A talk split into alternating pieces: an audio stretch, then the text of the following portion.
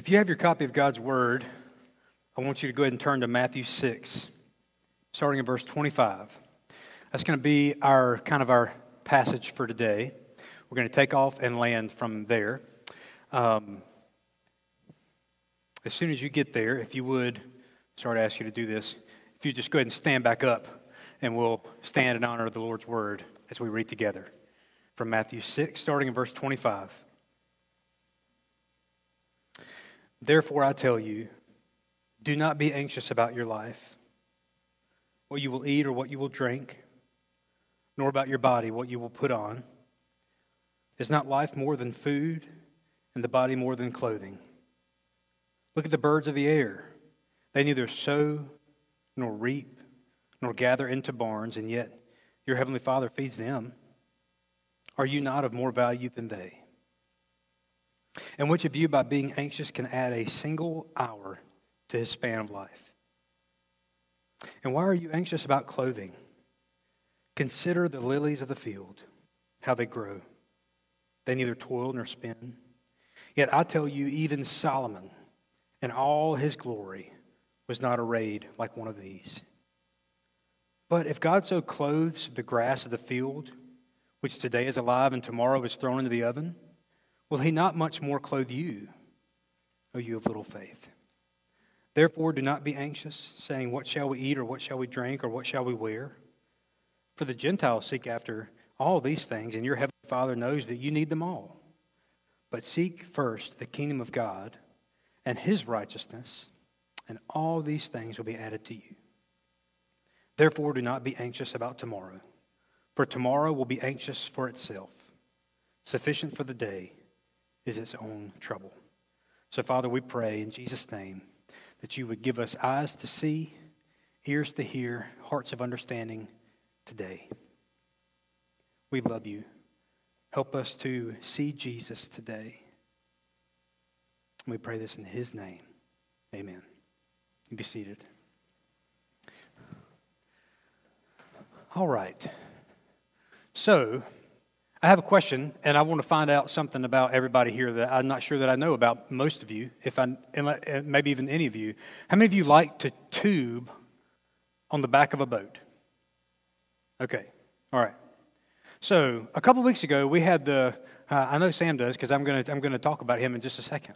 Um, a couple weeks ago, we had the opportunity to go to the lake with uh, Kelly's mom and dad on their boat and they have a tube. And I'm not really like a, that's just not something that I just get real excited about. You know, like I just like to go on the boat and if just kind of relax and not really do a whole lot. And that's the opposite of everybody on Kelly's side of the family. And so but anyway, we got the tube, and I got in the tube. I actually felt pretty good about it because I, that's not normally something I would do. And Sam asked me to get in the tube. And, um, but anyway, a few minutes later, I got out of the tube and was back in the boat. And Sam wanted the tube by himself, and so he did. It you know, it didn't go fast, of course. And uh, but I saw him. I mean, he was holding on for dear life. You know, like shaking with the waves and taking a turn and he would go up on the side and all this kind of thing. And I was, remember, I was just yelling back to him, hang on, buddy, hang on, don't let go. And, you know, you have to give the boat sign like, uh, like you slow down or, speed up slow down. That's not a good thing to get confused, right? Uh, speed up, slow down, that's good, and stop. I think I got all those right. It's like the universal signs for, for boating and tubing. So, uh, but you have to let go to give the sign. it's kind of terrifying, you know. So, um, anyway, Sam was on the tube and he was just shaking, holding on, but he was having a great time. But I mean, kind of holding on for dear life, like, don't let go, whatever you do, buddy. And a few minutes later, it was about time for Hallie, our two year old's nap. And so I picked her up, and while I'm looking at Sam, like holding on to this tube, shaking and like holding on for life, I looked down after a few minutes, and guess what? Hallie had fallen asleep in the boat. Now, they were in the same, they were on the same lake. The same waves that were crashing along the tube were crashing on the boat. And it just hit me there's a difference between holding on and being held, right? Sam wouldn't fall asleep on that tube. That would be devastatingly horrible. like, that's not something you do. But Hallie wasn't having to hold on, and she fell asleep. Same circumstances, same situation, two totally different outcomes from the two people that I was happened to be watching in that moment. We've all found ourselves, probably especially lately, over the last couple of years, dealing with this type of anxious worry that Jesus mentions here in verse 25. Therefore, I tell you, do not be anxious about your life. And I'm not going to ask you to raise your hand, but I have a feeling if I did ask you to raise your hand, uh, if you had dealt with some measure of worry and anxiety over the past couple of years, I imagine if not 100% of the people in this room's hand would go up, probably 95% of your hands would go up for all kinds of reasons. Um, many of the things that Jesus talks about here are things that you'd expect him to talk about food, clothing, even he says your life itself. You can't, by worrying, you can't add any time to your life. And what tomorrow will bring is how he closes out this chapter. Also, I'm well aware that the, the worst thing, some of you might not be aware of this, so I'm going to I'm going to let you know. The worst thing that you can do to somebody who is in the midst of struggling with anxiety and stress is to say, Stop it. Did you know that? It's not really actually very helpful. Um, but that's not what Jesus does here. But I want us to see why that's not what he does. We're, Jesus talks about anxious worry in relation to something, and we're going to get there in just a few minutes. But I do want us to together make a few observations about worry. Um, worry is a weakness that we all give way to from time to time. But it's a sin that is actually forbidden. Uh, one commentator says worry is practical atheism.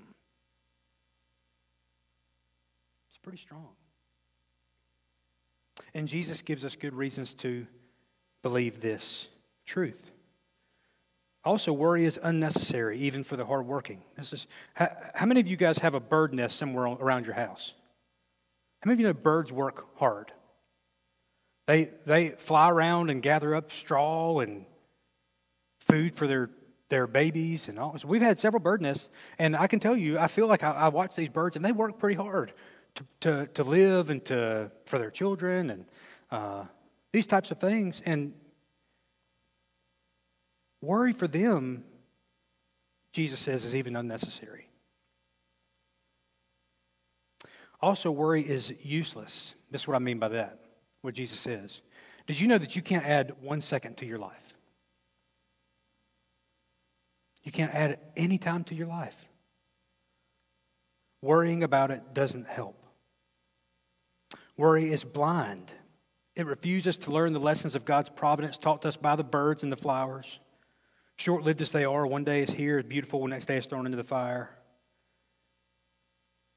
But in their quiet dependence on their environment for display, they display that peace that should mark every believer who knows that behind their environment is a loving Heavenly Father.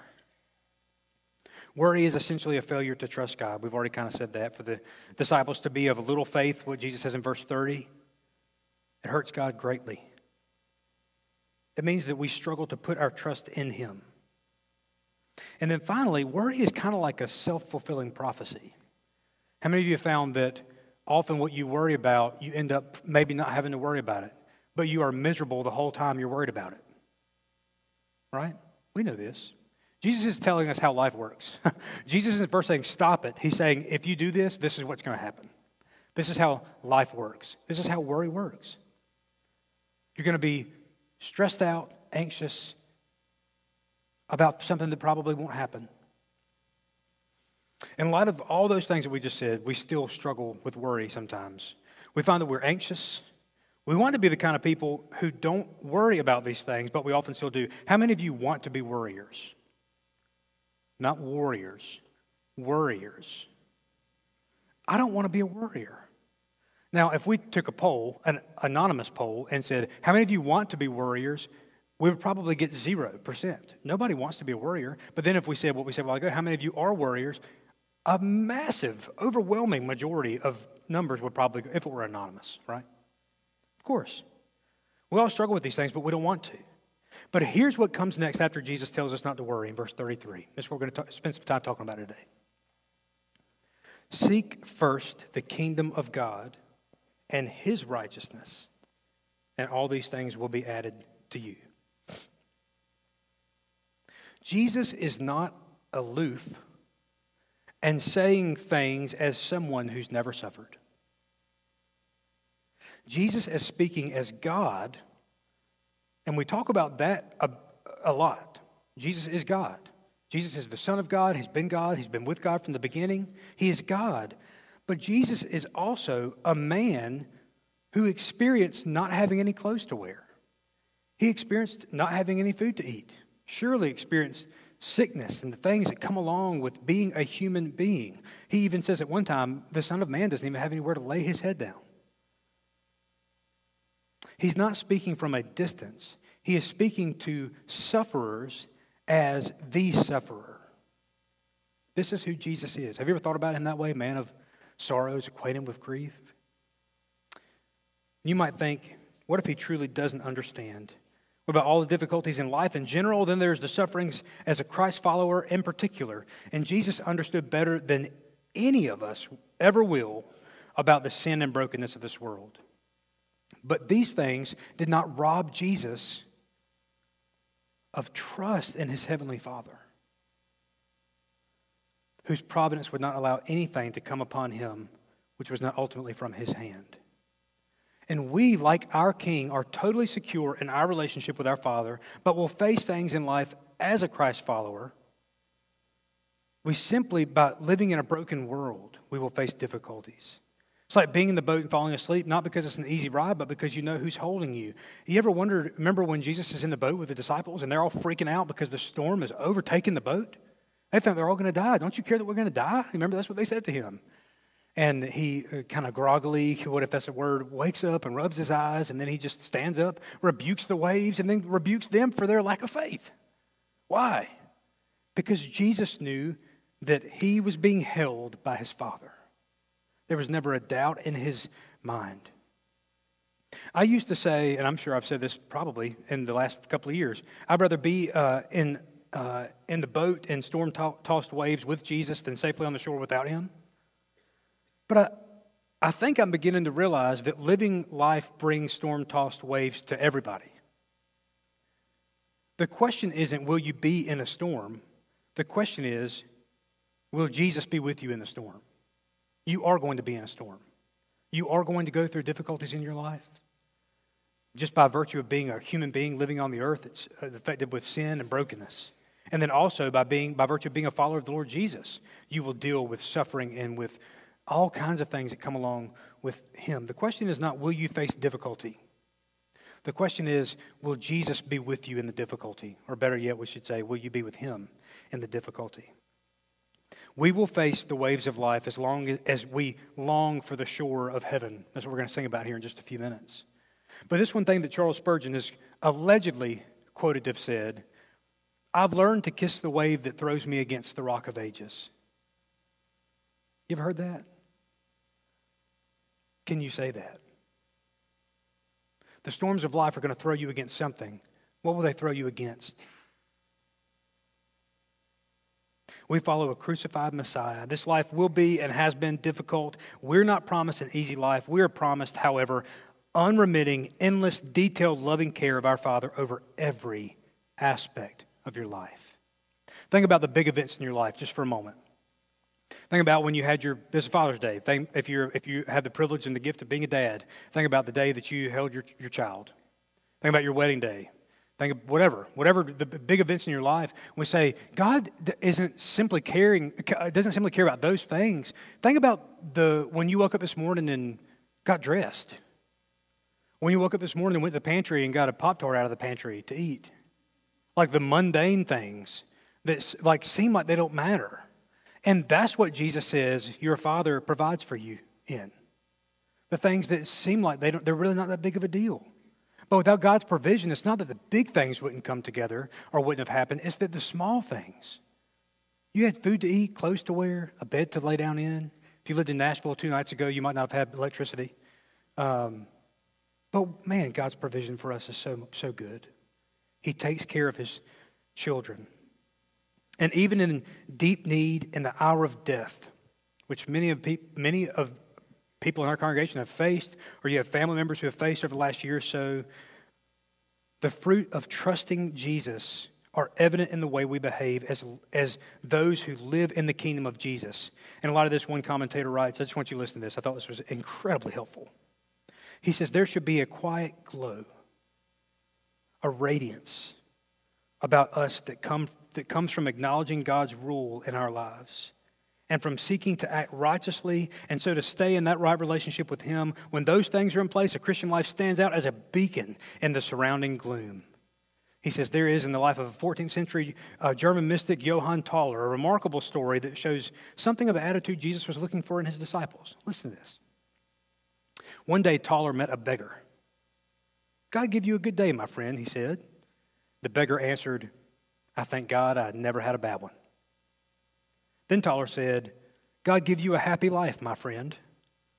I thank God, said the beggar, that I am never unhappy. In amazement, Tauler asked, What do you mean? Wouldn't you you'd probably ask the same thing? What are you talking about? Well, said the beggar, when it is fine, I thank God. When it rains, I thank God. When I have plenty, I thank God. When I'm hungry, I thank God. And since God's will is my will and whatever pleases Him pleases me, why should I say that I'm unhappy when I'm not? Tauler looked at the man in astonishment. It sounds like a question that Jesus was asked Who are you? He asked. I'm a king, said the beggar. Where then is your kingdom? asked Tauler. The beggar replied quietly, It's in my heart. This is what Peter means when he says, People will ask you about the hope that you have. This guy calls people to ask questions, not because of the circumstances he was in, but because of his attitude in the midst of the circumstances. I had the privilege of talking to some of the graduates from the uh, Charm graduation a couple weeks ago and said, Jesus has a lot more to say about the kind of person you are in your circumstances than he does about the circumstances you find yourself in. The answer to being anxiously worried is not to hear over and over again, stop worrying. That's not the answer. The solution to anxious worry is to seek God's kingdom and his righteousness as the priority of your life. This is the thing that we said earlier Jesus understands anxious worry in relation to seeking God's kingdom. And when we seek God's kingdom, then we will see, as Jesus did, the work of his Father in everything. Seek first the kingdom of God and his righteousness, and all these things will be added to you. I just want you to think for a moment what does it mean to seek something?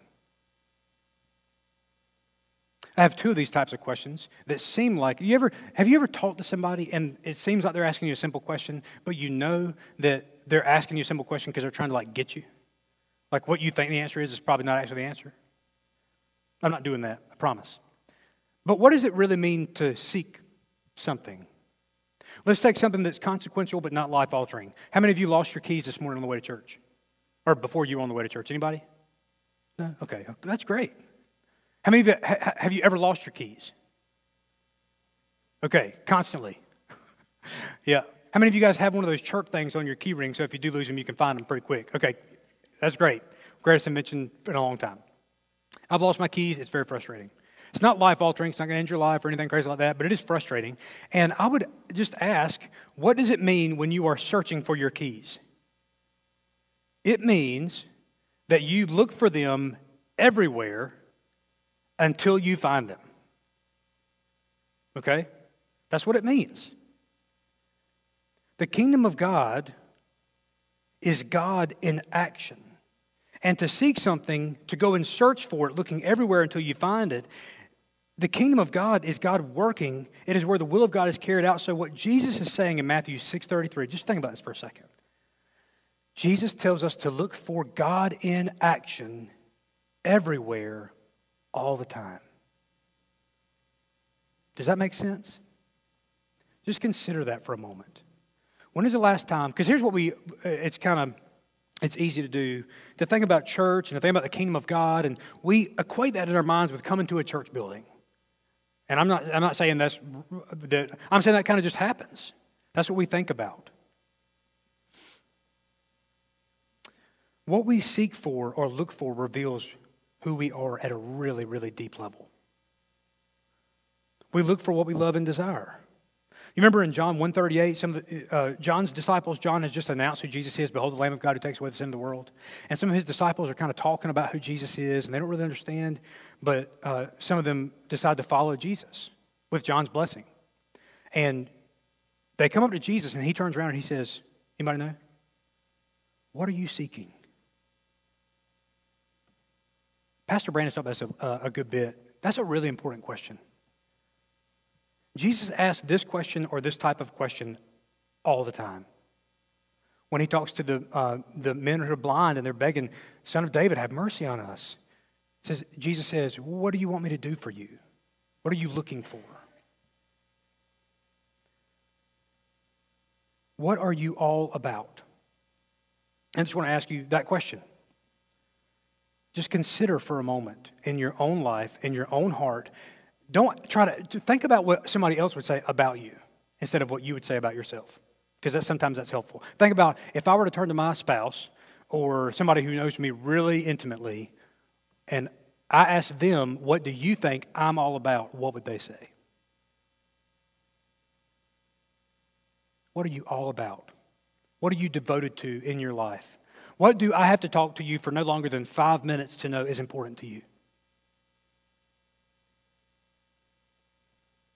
Are you looking for comfort, prosperity, happiness, meaning, knowledge, pleasure, fun?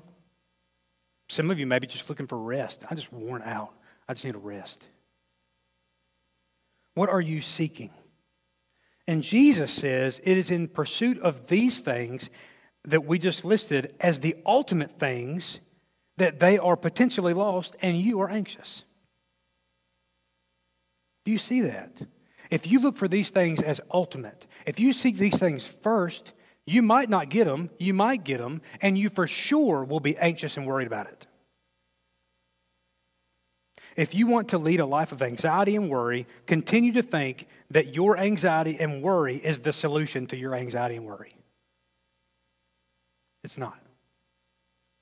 But it is in seeking the kingdom of God and His righteousness, it is in looking for God's action and joining in with Him that no matter what comes, we can have joy trusting that He is holding us. This has everything to do with my life and with your life right now. Here's a question. I asked you, what does it mean to seek for something? What does it mean to be lost? Think about that for a second. Heard somebody ask this one time, and I thought, uh, do you know what it means to be lost?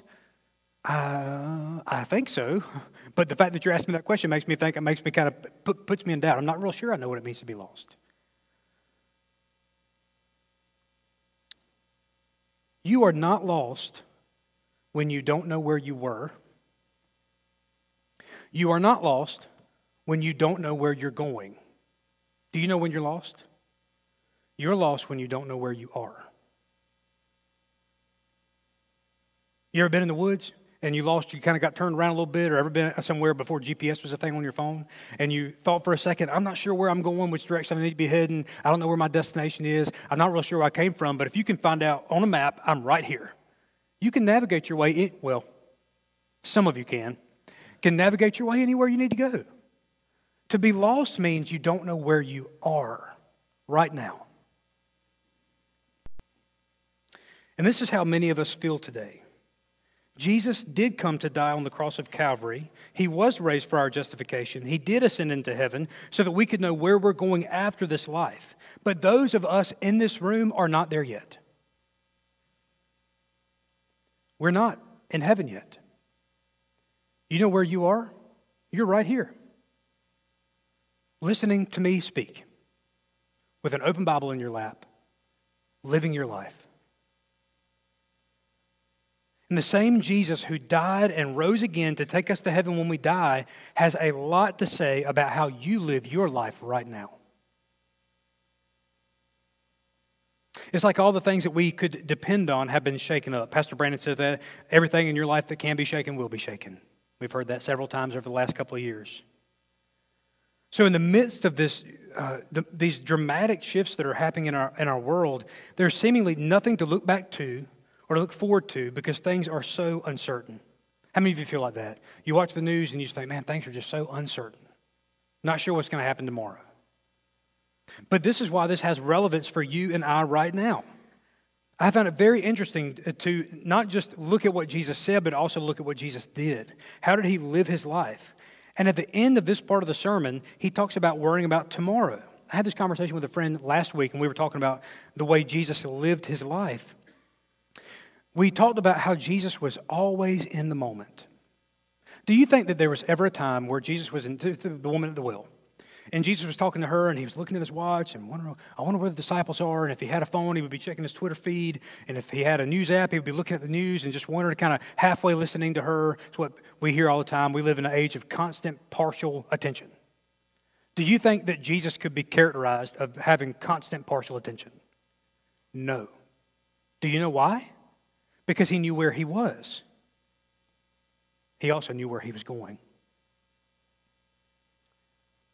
If you and I are constantly worried about where we're going or where we've been, we will be incapable of living where we are. Anxious worry is not synonymous with thinking about this. We should think about where we're going often. We should consider heaven, think about what comes after this life and those types of things. But thinking about is not the same thing as being anxiously worried about. And if you're anxiously worried about what's has been and what's to come, and you're not able to live in the now, friendships will suffer, your gospel witness will suffer, marriages will suffer, children will wonder why they never have your attention. We've always heard this question Are you lost? referencing, Do you know where you're going when you die? And I just want to ask you today Are you lost? meaning, Do you know where you are right now? Are you able to live now for Jesus? When you wake up tomorrow and go to work or go to school, are you so incapacitated by worry and anxiety that you're not able to live as a Christian now? That is exactly what Jesus does not want for you. He wants you to live in the moment as a follower of Jesus right now. When you're talking to somebody, give them your attention and be able to because you're trusting that God is holding you. This is what I meant earlier when I said that joy comes into the now, not in light of our circumstances, but by living in the kingdom of Jesus and by seeking his kingdom first. And here are a few ways, real quick, in the last, last few minutes, of how not to seek the kingdom. Number one, to worry about things, to have this anxious worry. That might sound like an oversimplification, but according to Jesus' words here, it's not an oversimplification. This is what Jesus is talking about in Matthew 6. He's telling his people, those who live in his kingdom, not to worry. And often this neglect of the kingdom of God and his righteousness happens passively. That's the first way. You can live your life in anxious worry all the time, and you can miss the kingdom. Or you can be putting up an active affront to the kingdom of God. This is what the Pharisees were doing. They wanted to build up their kingdom, which meant, so they thought, tearing down Jesus' kingdom had to happen. It says in Matthew 27 18, for Jesus knew it was out of envy that they had delivered him up. And then he says in John 12 about the Pharisees and religious leaders, John 12, 42 through 43, nevertheless, many, uh, many even of the authorities believed in him, but for fear of the Pharisees, they did not confess it so that they would not be put out of the synagogue, for they loved, here it is. You know what the sin of the Pharisees was? Scriptures also say they loved money. Here's what caused them to betray and to seek the death of the Messiah. They loved the glory that comes from man more than the glory that comes from God. And if you think that loving the glory that comes from people pleasing is a small thing, it is the thing that caused the Pharisees to betray and to seek the death of King Jesus. This is what, when we try to set up our kingdom and have an, uh, actually a front against the kingdom of God, and we say both cannot stand. This is what happened in the garden. Your kingdom cannot stand, and God's kingdom cannot stand when they are mutually exclusive from one another. If you are bearing the name of Jesus, but bound and determined to build your own kingdom on the back of Jesus, your kingdom will eventually crash and burn. And often, what that looks like, as C.S. Lewis helps us here, is he says there's two options. Either we will look at God and say, Your will be done, or God will look at you, eventually, ultimately say, Your will be done. And often, what it looks like for our kingdoms to come crashing and burning down is this is what God's judgment looks like: is Him handing over to our, us to our desires and allowing us to reap the consequences. That's what happened to the religious leaders in Israel. There are some here today that might be in that first category. You might be putting up an active front to the kingdom of God. However, I'm assuming, maybe presuming, that most of, of us fall into the, the other category. In living your life, you simply don't know how, or in knowing how, you simply do not seek the kingdom of God and his righteousness. What if Jesus' words here, I really want you to hear, to hear this. It's really important. What if Jesus' words here in Matthew 6 were not in opposition to living a joy filled, abundant life, but were actually the way to live this joy filled and abundant life that we all desperately desire? How many of you want to be miserable? Again, the anonymous poll. Nobody's hand's going to go up. We all want to have joy. We all want to have abiding, everlasting, experiential love from our Father. But Jesus says, and that's what we said a while ago, none of us want to be worried, but most of us are worried. And we say, because most of us think that worrying is the solution to our worry. But Jesus says, seeking the kingdom of God is the answer to anxious worry. It's not mutually exclusive, it's actually the way into the life Jesus promised us.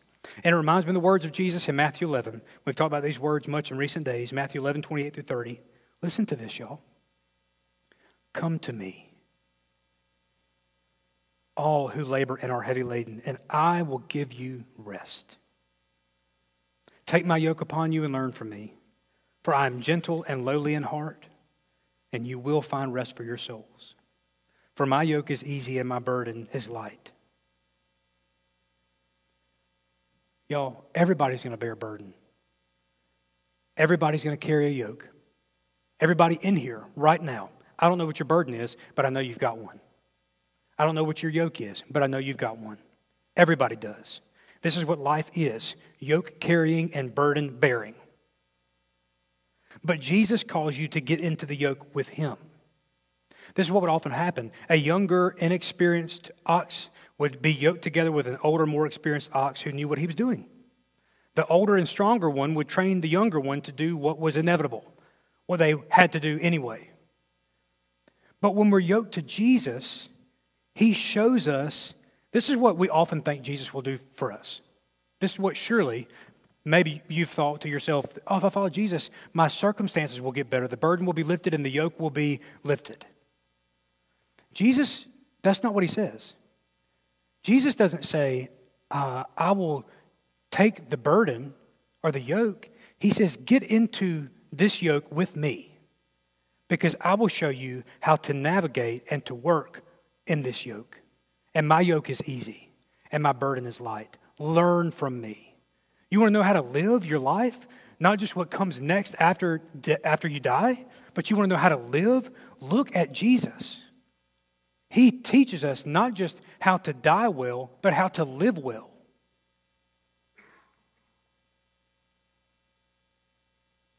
Often we are tempted to think that living in the kingdom of Jesus is some abstract attainment for a person that they might reach through special knowledge or practices. That's for the special few, but it's certainly not for me. I have too much to worry about. I'm too busy living my life. I go to church and hear about it, but actually doing it will take too much time. This again is the misconception about living your life as a category separate and mutually exclusive from living in the kingdom of God. Living your life in the kingdom and search for and the quest for the kingdom of God is not different than living your life. It is the, your life is the thing that you are doing while you're looking for it.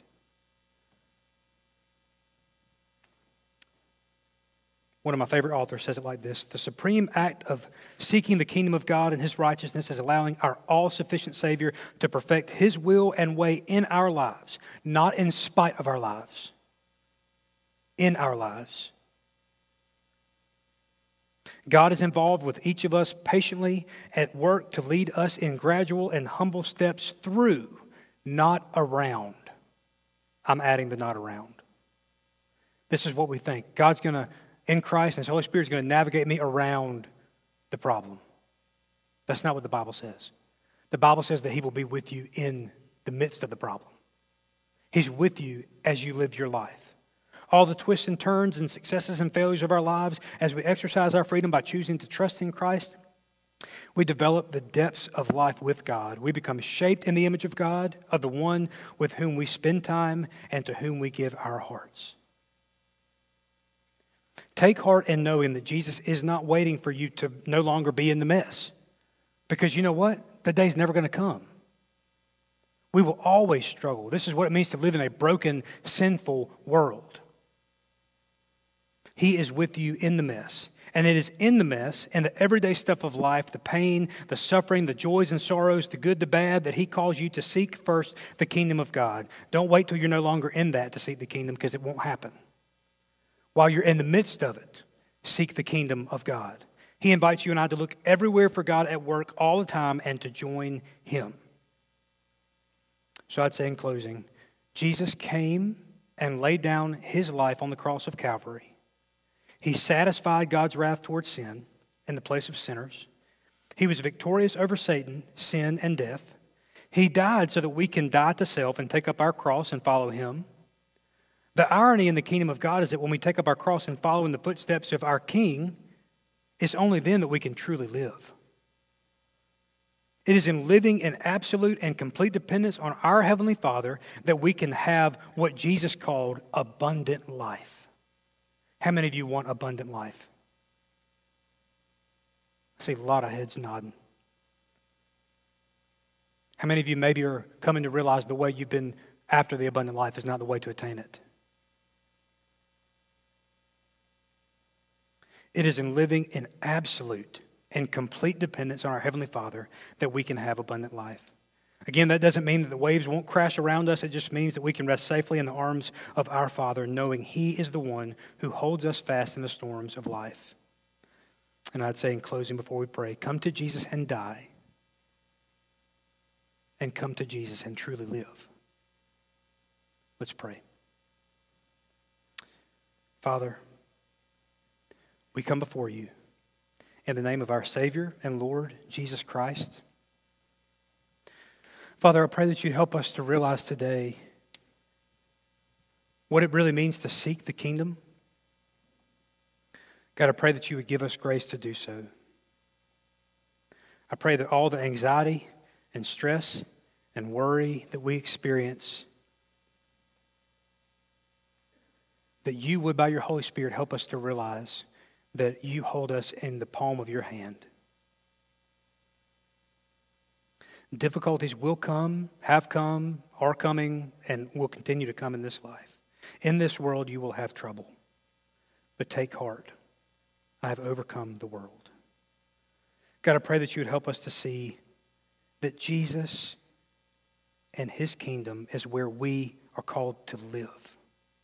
That we would seek you and your will being done at all places, at all times, for your glory and for our joy. I pray that we would not merely look unto where we are going after this life, though that is so important, but you would help us to look where we are today. Jesus tells us how to live right now. So give us grace to understand that and pray this in Jesus' holy and precious name. Amen.